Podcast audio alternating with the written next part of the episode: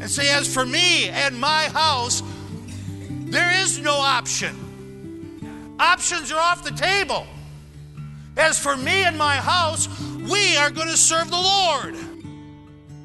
Hello, and welcome to the Fellowship Baptist Church Sermon Podcast. Fellowship Baptist Church is located in Clark Lake, Michigan, and is led by Pastor Daniel White. Pastor White has been serving as the senior pastor since its founding in 1998. We hope the message today will be a help and encouragement as you seek to become more like Jesus Christ in your everyday life. This and many other messages by Pastor White can be downloaded for free. Just visit our website at www www.fbcclarklake.org or visit us on iTunes, where our weekly podcasts can be downloaded for free. Now let us take our Bibles and join Pastor White as he continues to teach us God's truths today. All right, let's take our Bibles, turn to Joshua chapter 24. Been titled the message this morning, Fathers Are Awesome. Talk about the importance of fatherhood today. Joshua chapter 24. Joshua is 110 years old. He's about to die, but he still has enough strength as the leader of the nation of Israel to summons all of Israel and all the leaders of Israel to Shechem to have a day of dedication and a day of challenging them to serve the Lord. Joshua chapter 24 and verse 1, we'll do a little bit of background to this text and then I'll preach. And Joshua gathered all the tribes of Israel to Shechem. We'll find out why he gathered them to that specific place a little bit later and called for the elders of Israel and for the heads of, uh, and for their judges and for their officers, and they presented themselves before God. Then Joshua goes into explaining to the people their history, their heritage going all the way back to God calling Abraham out of the land of the Ur of the Chaldees into Egypt, out of Egypt, crossing the Jordan, wilderness wanderings, and then the conquering of all these nations. Look at verse 11 as they crossed over the Jordan into the promised land the Amorites, the Perizzites, the Canaanites, the the Hittites, the Girgashites, the Hivites, the Jebusites, and all the otherites. And then in verse 12, I love verse 12. Remember, as they were conquering the promised land, they came up against two armies led by two Amorite kings that they were outgunned and they were outmanned, and everyone thought there's no way we can beat these Amorites, and God sent hornets and drove out the Amorites from before them. God is so cool, isn't He? God's awesome. Now, drop down with me to verse 13. It says, And I have given you a land for which ye did not labor, and cities which ye built not, and ye dwell in them, and vineyards and olive yards which ye planted, uh, which ye planted not, do ye eat. Now, therefore, fear the Lord. Again, this is a dedication service the last thing that he's going to say to his people before he passes into eternity. Now, therefore, fear the Lord and serve him in sincerity and truth, and put away the gods which your fathers served on the other side of the flood in Egypt, and serve ye the Lord.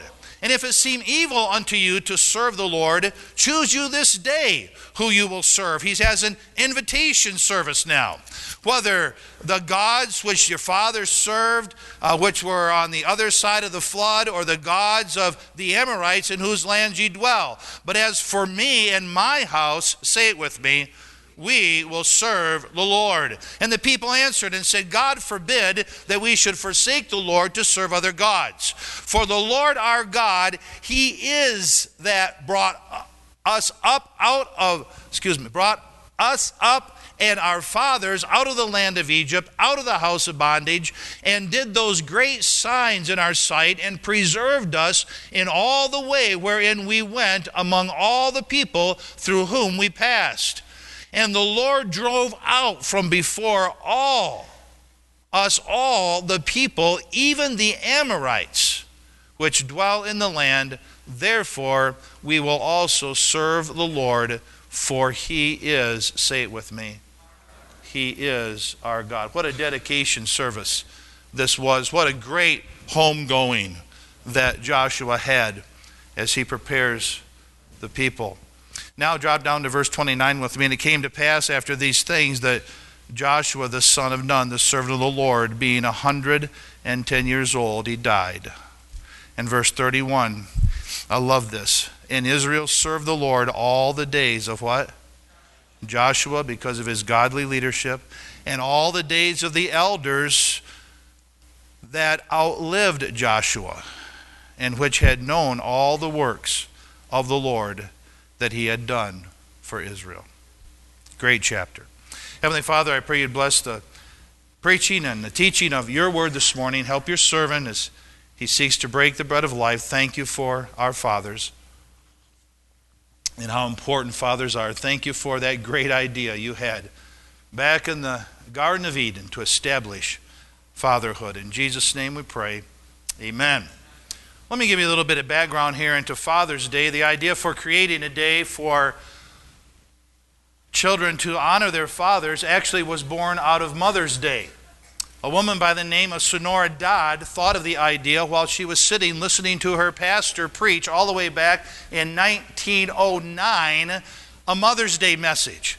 And she thought, you know, we have a day to honor mothers. We should have a day to honor fathers because her father was so important to her. Her mom died at a young age, and her dad raised her as a single father. He was everything to her. He provided her every need. She had such love and respect for her father. She saw him as courageous and selfless and a loving man. And she said, You know what? We need to honor our fathers. And all God's people said, Amen. So she made it her campaign to bring about the establishment of Father's Day. And finally, in 1924, Calvin Coolidge, because of her influence, uh, proclaimed the third Sunday in June as Father's Day. Some of you may remember this. That Father's Day used to be celebrated. I have a vague, vague memory of this. So, those of you who are older than I am may remember this that Father's Day was celebrated with children wearing red roses for a living father and white roses for a father who had passed away. Grandma, you nodded your head, so you do remember that. Is there anyone else that, that remembers that? Okay, got a few there that remember that. You know, uh, let's stop and just, just think about fathers for just a moment. Um, they really are our unsung heroes. Fathers receive very little praise, very little appreciation. Just about everyone takes dad for granted. He's unnoticed and unappreciated, and yet, where would we be without our fathers?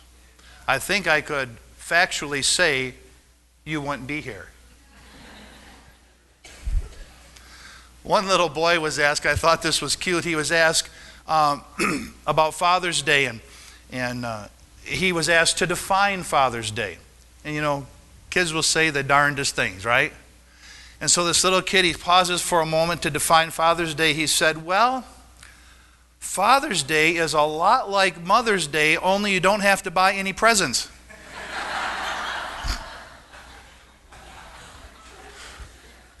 Boy, he hit the nail on the head right there, huh? Now, just a few years ago, before we all had uh, cell phones. How many here have, have a cell phone? Can I see your hand? Well, aren't they a blessing? No, they're not. But just a few years, some of you are, are uh, too young to remember when we didn't have cell phones.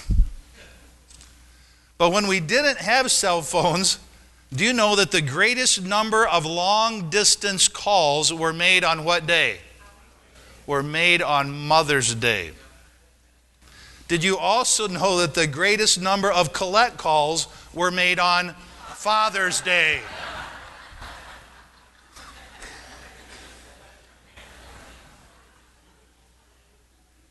Some of you say, What's a collect call?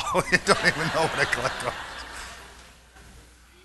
Well, I'll tell you one thing Satan's attack surely is heated up against the family. It really is. He is seeking to undermine the family, the home, and in every single way possible. I think he is just anxiously working to completely defeat this divine institution that God has established. And one of the ways that he does that is, is, is to get folks to absolutely despise fatherhood. He really does, to undermine the person that God has put as the head of the family. And because fatherhood has been undermined by the devil, give me an amen. amen. And I also have to say this the devil's been really successful, hasn't he? We have all kinds of confusion, all kinds of chaos, and all kinds of rebellion going on in our families today because of Satan's attack and how he's undermined the role of a husband and, and a father. The Bible says this, and he, John the Baptist, shall go before him, the Lord, in the spirit and power of Elias, to turn, listen to me, to turn the hearts of the fathers to the children and the disobedient to the wisdom of the just, speaking to fathers, and to make ready a people prepared for the Lord. Satan knows that people can only be prepared for the Lord. Now, now listen to that be prepared for the Lord if their hearts are turned towards their fathers. And their fathers' hearts are turned towards them because someone in a state of confusion, someone in a state of rebellion, a family in chaos, is not prepared for the Lord. I want to read to you a few articles uh, this morning. Uh, what I have to share, uh, it's not a pretty picture. How many of you know families that are in really big trouble today? Dysfunctional families are now commonplace, aren't they? Here's an article from the Christian Post, and then the issue was the attack on fatherhood and manhood. As we take a long, hard look toward the world today, it is becoming increasingly evident that Satan is working overtime to enslave the souls of men. His main target is the fundamental unit of society, the family.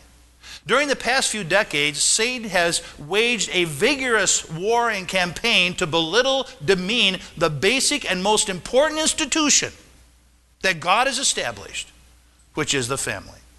His success is apparently evident all around us. The grim facts are seen, reported, and heard on a daily basis and involve the collapse of many family units. With the decay of the family, we see the terrible effects of our society increased crime, behavior disorders, poverty, drug abuse, and the list continues to grow and grow and grow. The crosshairs of Satan's scope are centered directly upon husbands and fathers. Today's media, for example, has been a relentless attack against fatherhood and demeaning husbands in their God given roles. Satan, in his carefully devised plan to destroy the family, seeks to diminish the role of fathers, increase youth violence, youth crime, poverty, economic insecurity, and the failure of increasing numbers of children in our schools offer clear evidence of a lack of positive influence from the fathers in the homes. And I love this statement. A family needs, are you still with me? A family needs a father to anchor it. That's a great statement. Our families are adrift today. A family needs a father to anchor it. I believe it's absolutely clear that the media, the liberal left, and Hollywood is on a campaign to destroy the family. And so I had to stop this week and kind of meditate upon that and ask the question why? Why does the media, why does the left, why does Hollywood so much want to destroy the family? Because they have an anti God agenda that they're cramming down our throats. You say, what is their anti God agenda? Well, is to attack the most important institution, which is the family. And so they mock fathers and they make fatherhood look as it's totally and completely unimportant. Another article that I was reading from the Bible Institute of Church Ministries, again, the title of the article was The Attack on Fathers. Let me read to you. Please bear with me in all this reading today. Stupid, lazy, uninvolved, ignorant, timid, detached, neurotic, weak, powerless, unreliable, ineffectual, irresponsible. What do all these words have in common? They are all descriptions of how men and fathers are depicted in today's Western culture. Television is a great example of this problem, whether it was in the past all in the family or is today married with children, Seinfeld, Family Guy, or The Simpsons. Men are often portrayed as fools and inferior to not only their wives, but their children as well.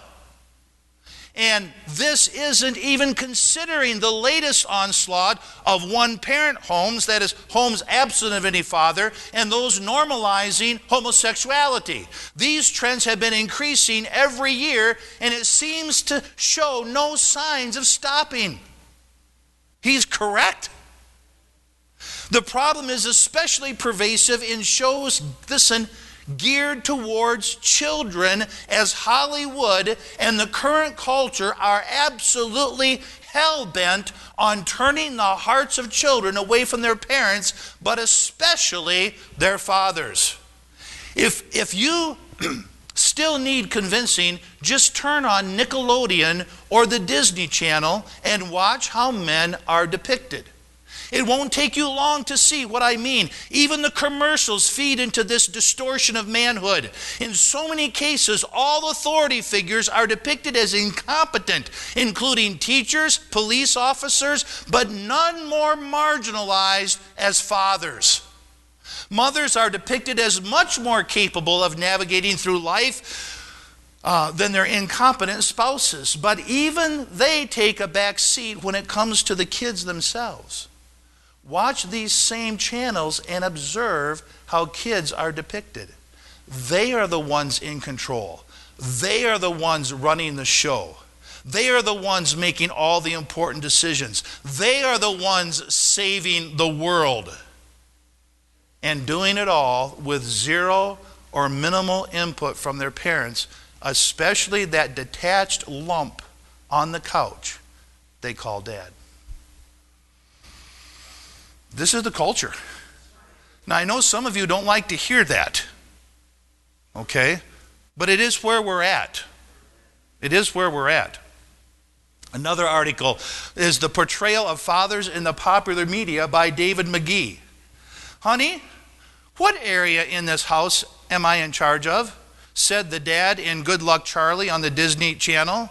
Bob's words were addressed to his television wife, Amy, after she had corrected him in front of their daughter about not having the right to ground her because of her lying. Mom belittles dad in a humorous way and made sure that he knew who was the real boss in the home, and that was mother. Sitcoms play out this scenario on screens across America in an increasingly alarming rate. Buffoonish, ignorant, self centered, inept, television dads must be shown their proper place in the home. At best, television dads are portrayed as nothing more than figurehead leaders of the home, but at worst, they are relegated to the intellectual level of the family pet. This portrayal of dads on television has deteriorated to a point that not to see the role of men belittled or ridiculed would seem to be ironic or even nostalgic taking us back to the 40s, 50s, and 60s, where father figures were generally portrayed from positions of wisdom and authority.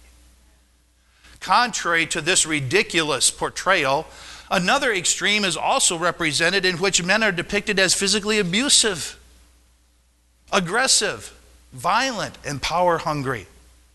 In the past, however, men on television were generally depicted as respectable, leaders, problem solvers, confident, and yes, even athletic.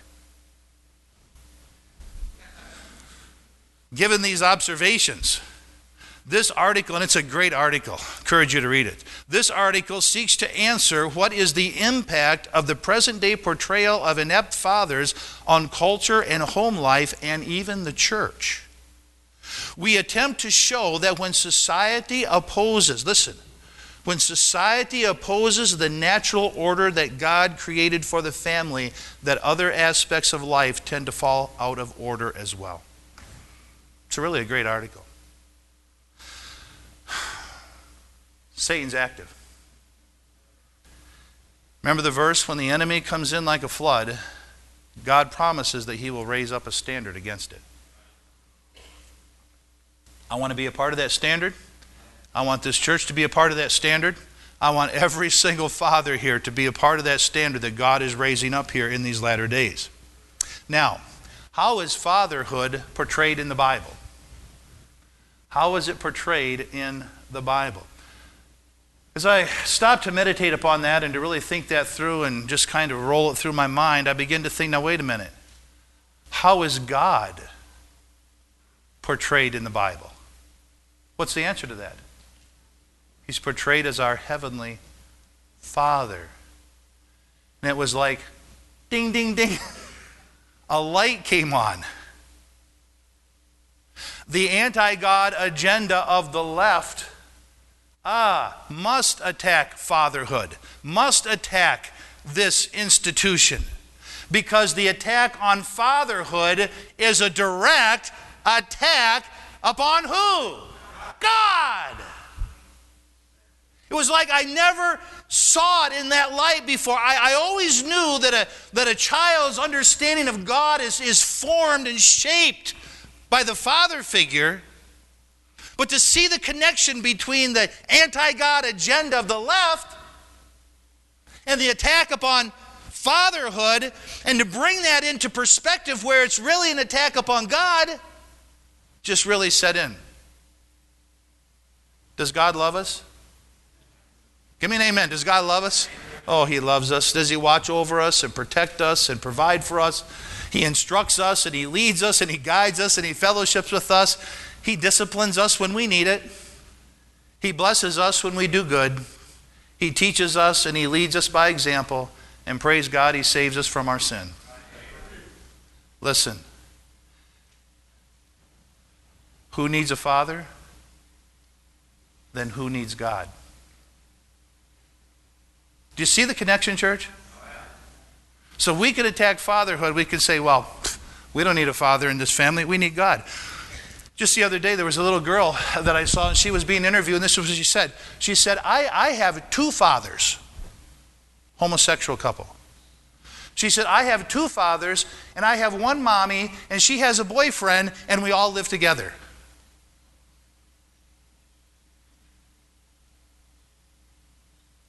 She lives with a homosexual couple. One's her dad, biological dad, who lives with this homosexual lover. Her mother lives in the home with her boyfriend. Can I tell you something? That is about as twisted as you can get. Have you noticed that we basically now have defined the family as anyone just living together?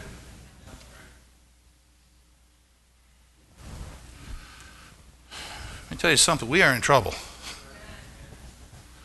Let me read to you a few verses about God being our Father. But to us, there is but one God, the Father, of whom are all things, and we in him, and one Lord Jesus Christ, by whom are all things, and we by him. O foolish people and unwise! Is not he God thy Father that hath made thee and established thee? Don't be foolish.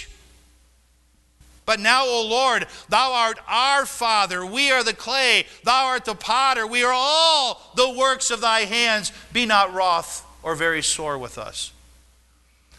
I think, unless I'm calling this wrong, I think God is very wroth and very sore with what's going on in the attack of his divine institution. Like as a father pitieth his children, so the Lord pitieth them that fear him. Sing unto God, sing praises to his name, extol him that rideth upon the heavens by his name, and rejoice before him. A father of the fatherless and a judge of the widows is God in his holy habitation. If ye then, being evil, know how to give good gifts unto your children, how much more shall your what? heavenly Father give good things to them that ask. I really believe the reason for the attack on fatherhood today is because indirectly, or should we say directly, it's an attack upon God and his fatherhood. Throughout the Bible, do you know fathers are honored just as much as mothers? They are. Actually, to be honest with you, fathers are honored more than mothers in the scriptures. The Bible says, A just man walketh in his integrity, and his children are blessed after him. You've got men of integrity, and that blessing flows not only to that man, but it flows right on down to his children. And then the Bible says, and to his children's children. And ye fathers, provoke not your children to wrath, but bring them up in the nurture and admonition of the Lord. He that spareth the rod hateth his son, but he that loveth him chasteneth him betimes. That means often. Like as a father pitieth his children, so the Lord pitieth them that fear him. See the connection? Or what man is there of you whom if his son ask bread, will he give him a stone? Chasten thy son while there is hope, and let not thy soul spare for his crying. Hear ye children the instruction of a father, and intend to know understanding. Your fathers will give you understanding. For I give you good doctrine, forsake not my law, for I was my father's son, tender and only beloved in the sight of my mother. He taught me also and said unto me, Let thine heart retain my words and keep my commandments and live. Get wisdom and get understanding. Forget it not, neither decline from the words of my mouth. Forsake her not, and she shall preserve thee. Love her, and she shall keep thee. Wisdom is the principal thing. Therefore, get wisdom, and with all thy getting, get understanding. And exalt her, and she shall promote thee. She shall bring thee to honor when thou dost embrace her. She shall give to thine head an ornament of grace and a crown of glory shall she deliver thee. Wisdom comes from two sources. Number one, it comes from the Bible. Number two, it comes from our fathers. From the Bible and from our fathers. Oh, how families are blessed because fathers are awesome. The Bible is, is absolutely chuck full of the examples of godly fathers. Now, they all had their faults, right? There's no perfect fathers. We have a perfect heavenly father, but there's no perfect fathers. But the Bible has many examples of good, godly fathers. But I really believe the one, in my opinion, are you still with me? Some of you are zoning. Don't zone on me. Especially if you're a father. Don't zone on this one, I mean. Come on. But of all the fathers in the Bible, really, Joshua, in my opinion, stands head and shoulders above all the other fathers. He was really an amazing, awesome dad. So let's go back to our text there, Joshua chapter 24. As we mentioned earlier, Joshua knows that he is about to die. He's 110 years old. I guess it's about time to die. Amen? How many, how many of you want to live to be 110? I'd like to check out a little bit before then, okay? He's 110 years old. He summons all of Israel, the leaders of Israel, together at Shechem to give them his farewell address and challenge.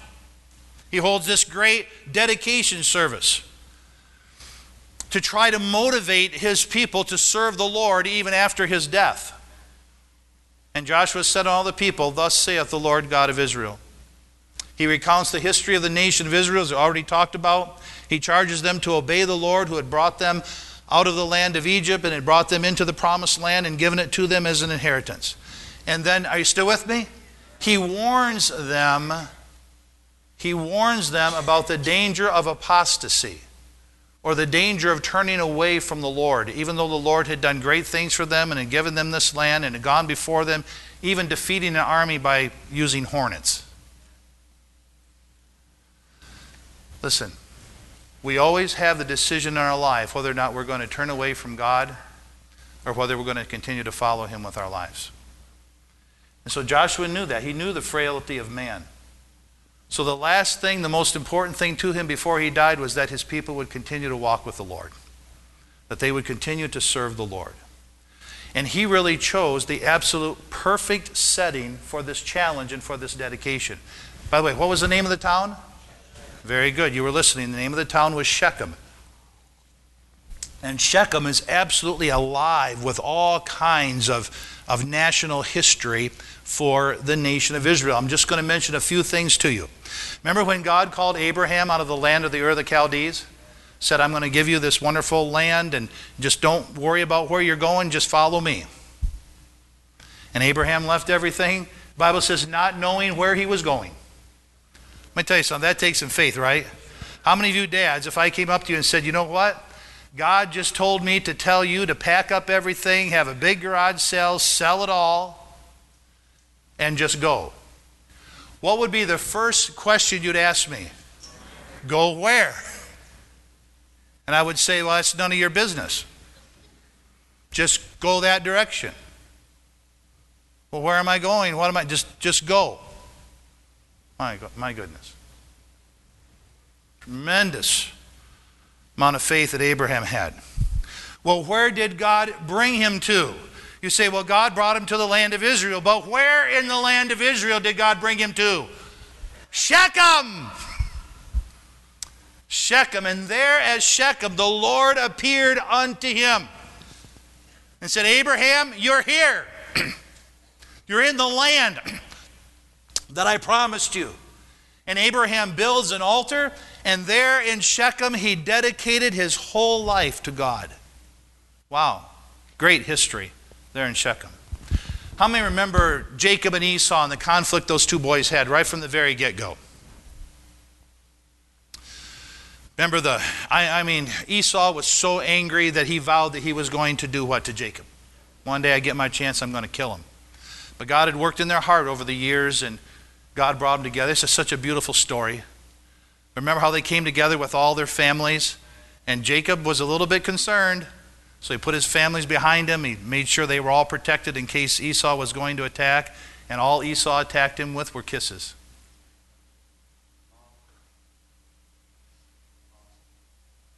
They threw their arms around each other, and Esau kissed them. And the Bible said they wept and they wept and they wept as they were reunited. Guess where Jacob went and settled down after things were reconciled between him and Esau? Shechem. How'd you know that? Eh, good deduction, right? Went to Shechem and settled there in the land of Canaan. I also love this story. After they were in Shechem for a while, Shechem was a very worldly, come on, stay with me. Shechem was a very worldly place when they first settled into there. And by the way, how many sons did Jacob have? Okay, that's good. He had 12 sons. How would you like to be the father of 12 sons? Oh, give me 12 daughters, but 12 sons? After seven, I said, God, that's a number of completion. Stop.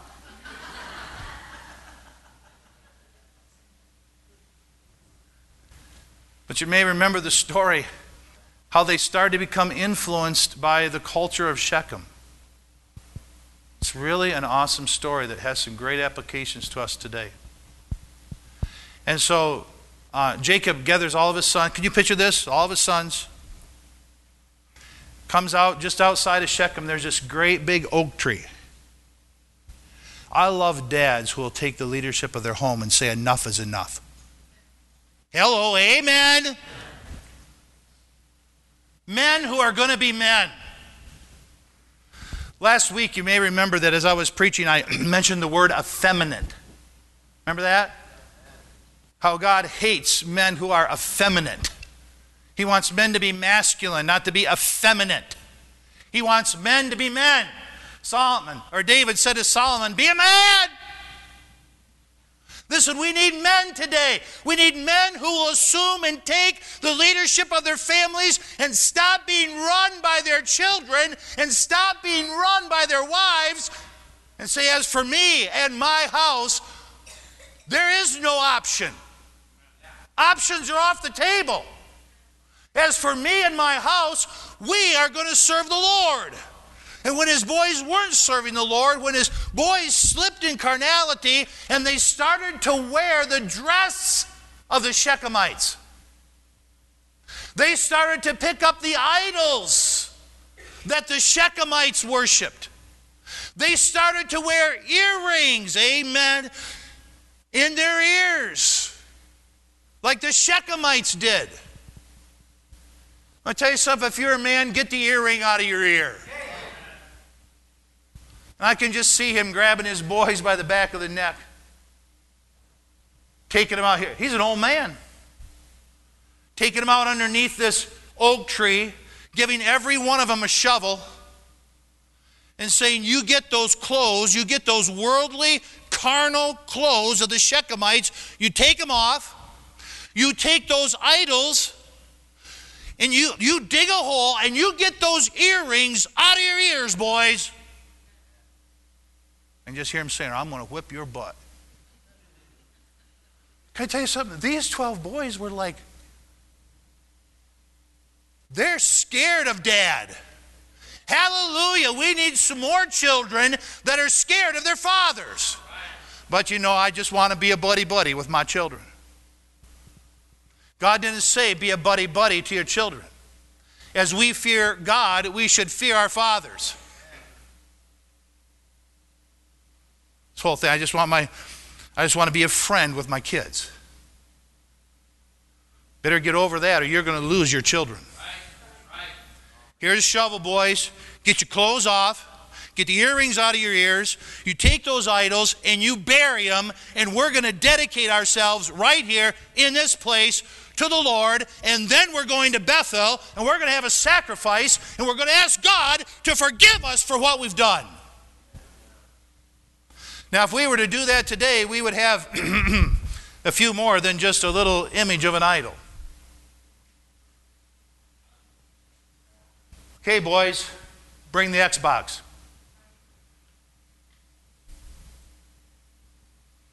Bring the iPod. Bring all that worldly music. Come on now. Bring that computer that you spend hours upon hours staring into every day. You say, Pastor, are you saying all these things are wrong? I'm telling you, they're wrong when they become idols.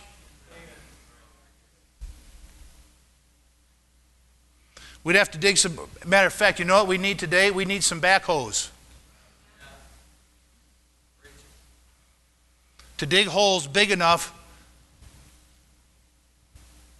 to bury the idols and the clothes and all the worldly stuff that our children have picked up because we've allowed them to do it.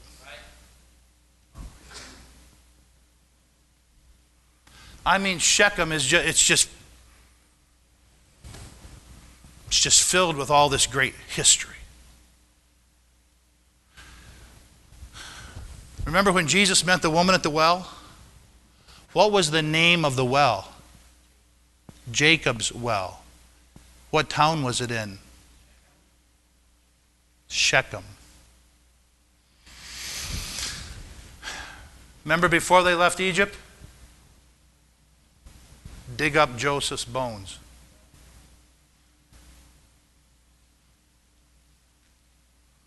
I'll tell you something. There's something about a physical burial. Now you listen to me. I've had a lot of a lot of services for people who have been cremated. And I'm not standing up here saying I'm absolutely 100% against cremation. Okay? But I will say this in the Bible, there was something special about a physical burial and a physical place. It was so important that they dug up the bones of Joseph. They took them all the way back. Guess where they buried him? Boy, you know your Bible well. I could go on and on with all the historical events that happened here in Shechem.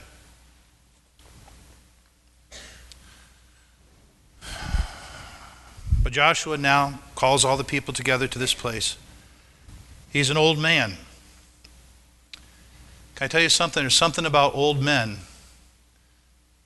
When they speak, they, they speak with the authority of experience. That's why you better listen when the old men speak. Better not make fun of old men. Those who have white hair.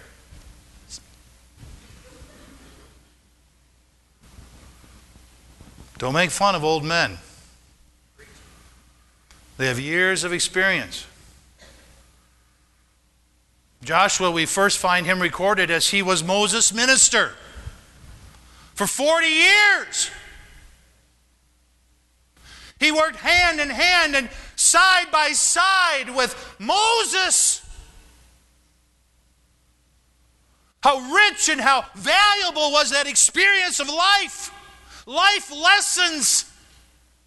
For the last 25 years of his life, he had been leading the nation of Israel in conquering the promised land and settling them into their inheritance.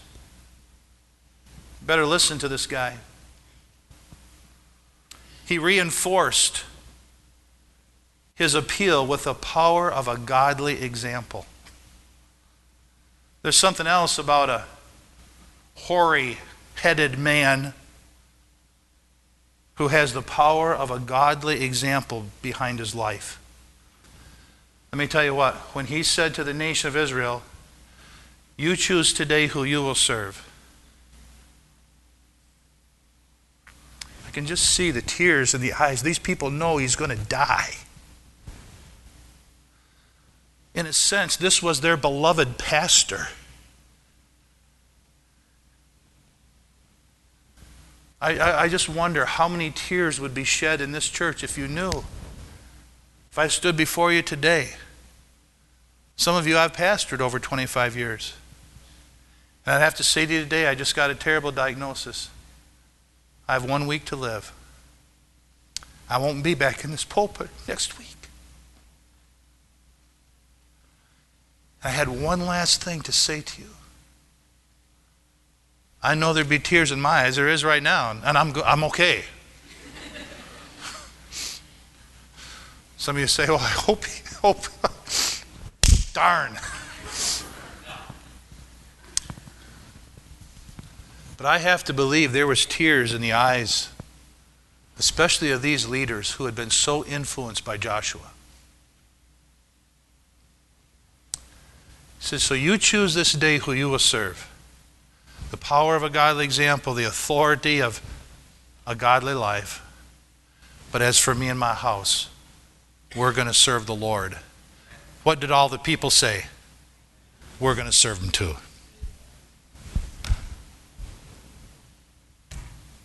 And they served the Lord all the days of Joshua and all the days of the elders that outlived Joshua.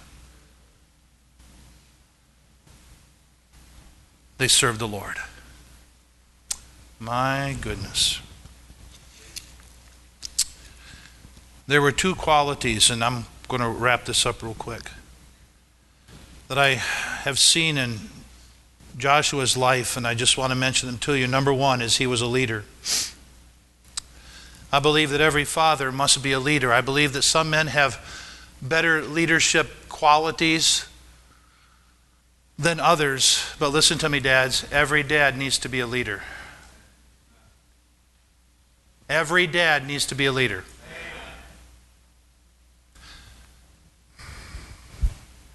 It's your responsibility before God. As I look at Joshua, he spoke for his family and he declared a clear vision and intent for his family. We'll serve the Lord. You see, a father's role as the spiritual leader of the family is absolutely incapable of functioning unless you have some biblical standards and convictions in your life. Watch thou. Stand fast in the faith. Quit you like men and be strong. Men, dads, where's your standards? Where's your convictions?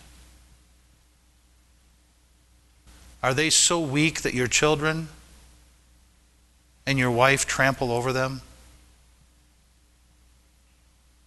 That you're allowing things in your home that absolutely grieve you in your own conscience before God. Instead of saying, listen, I'm the head of this home. God placed me in the head of this home. Now I'm only going to speak for myself. I'm going to speak for our family, and I'm going to declare a clear vision for my family. We are going to serve the Lord. I found it amazing. Thank you for praying for me for the conference that I just preached up north. Was a great conference. I felt a heavy burden as I went into each session, and I was so happy when the last session was over. Just felt that burden come off. I couldn't believe this. One of our sessions was taught by Tim Rader. Tim has preached one of our revivals in the past. I went to school with him. He's got a great church up there in UP. This was his outline. This is speaking to the missionaries and missionary candidates. His outline was be a man.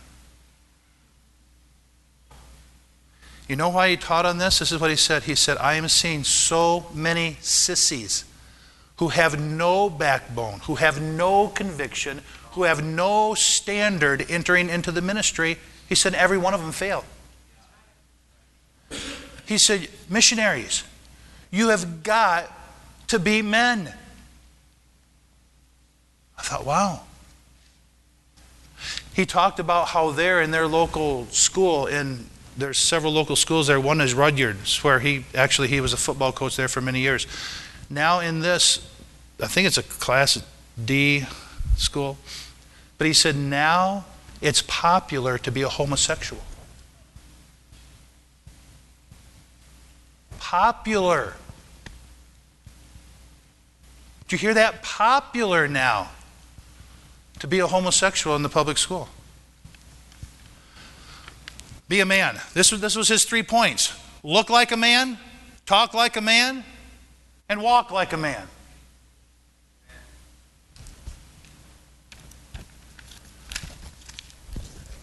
We need to be men. We need to be leaders.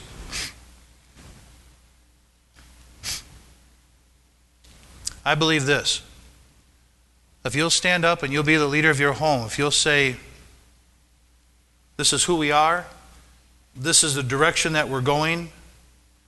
As for me and my house, we are going to serve the Lord. Your children may not appreciate it now, but I guarantee you, they'll love you and they'll respect you. And listen to me, you just may save their soul. The main thing about taking the leadership of the family, I believe, is to have a close walk with the Lord. I just can't believe the time. Listen, listen to me, dads. You got to read your Bible. You got to read your Bible. You have to study your Bible. If you're going to be a biblical man, you need to memorize Scripture. You need to meditate upon Scripture. You have to have a personal devotional prayer life. You need to be faithful to church, forsake not. You have to have convictions. You have to have standards. I mean, that's, that's like bedrock to a family. You have to have it. You have to be growing in your faith. You have to be assuming that spiritual leadership. Again, don't let your family run your family. You run your family. I wish I had time to develop this, but all I have time is just mention it. Isaac read the verses today in Sunday school. According to the Bible, the family was designed by God to be the basic educational unit for the family. The responsibility for the education of children falls squarely upon the shoulders of the fathers. Now, we can delegate that, the Bible says, to godly governors and tutors until the time appointed by the fathers. But it was the father's duty to make sure that his children were receiving a godly education. Listen, listen, listen, listen to Pastor. It is not the will of God for your children to be trained by the heathen. It's not the will of God. Learn not the way of the heathen, saith the Lord. Come out from among them and be separate. I could string verse after verse together. It is not the will of God. That's one of the reasons why this church has had the vision for a Christian school. For those who cannot home, do not homeschool, do not have the capacity to homeschool, to give you an option that you can give your children godly education. Don't let your children be ruined by the philosophy of this world, by the traditions of men, to be led astray and not after Christ. Dad, it's your duty to make sure your children know how to be saved. It's your duty to make sure that your children know how to walk with the Lord, that they know how to keep the ways of the Lord, that they know how to be spirit filled.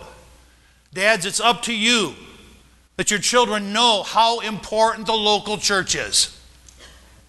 Forsake not means forsake not. That's what it means.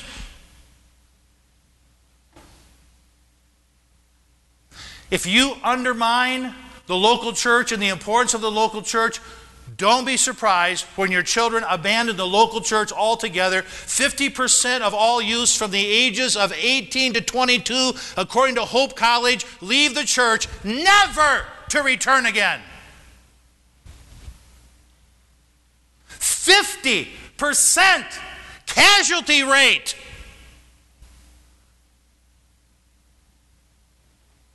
God help us. And the greatest thing I believe a father can pass on to his children is a love for God, a love for the Word of God, and a desire to live for God. Joshua urges the nation of Israel to make these the special aim and the goal of their life. And for that time, they did. Children will usually follow their parents' example, especially if it's a godly father. A boy may love his mother, but he will follow his father. I have much more, but I'll leave you with this final story. I'll just read it to you. This is about a pastor whose young son became terminally ill said after his young son had undergone, undergone extensive series of testing, the father was told by the doctors the shocking news that his son had a terminal illness. His son had accepted Christ as his Lord and Savior, so the minister knew that death would usher him into glory. But he wondered how to tell his son that he would soon die. After earnestly seeking the direction of the Holy Spirit, the father went into the room with a heavy heart, walked down the hospital ward into the boy's room, and knelt by the bedside of his dying son. First, he read a passage of Scripture. Then, he had a time of prayer with his child. Then, he gently told him that the doctors could not promise him only, that the doctors could only promise him a few more days to live. The father looked at the son and said, Son, are you afraid to meet Jesus? Blinking away a few tears, the little boy looked bravely into the face of his father and said, No, Dad. Not if he's like you.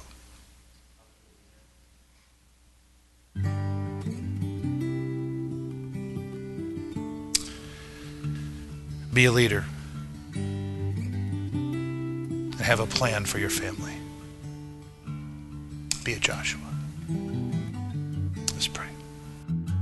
Thank you for listening to the Fellowship Baptist Church Sermon Podcast. If you've missed any messages or would like to hear this one again, just visit our website at www.fbcclarklake.org or visit us on iTunes where you can subscribe for free to our weekly podcast. If this or any other message has been an encouragement to you, we would love to hear about it. Just send us a note on our website. If you do not currently have a church you are attending, we would love to have you come visit us here at Fellowship Baptist Baptist. We are located at 3200 Reed Road, Clark Lake, Michigan 49234. You have been listening to the Fellowship Baptist Church Sermon Podcast, and we look forward to seeing you here again next time. Have a great day and God bless.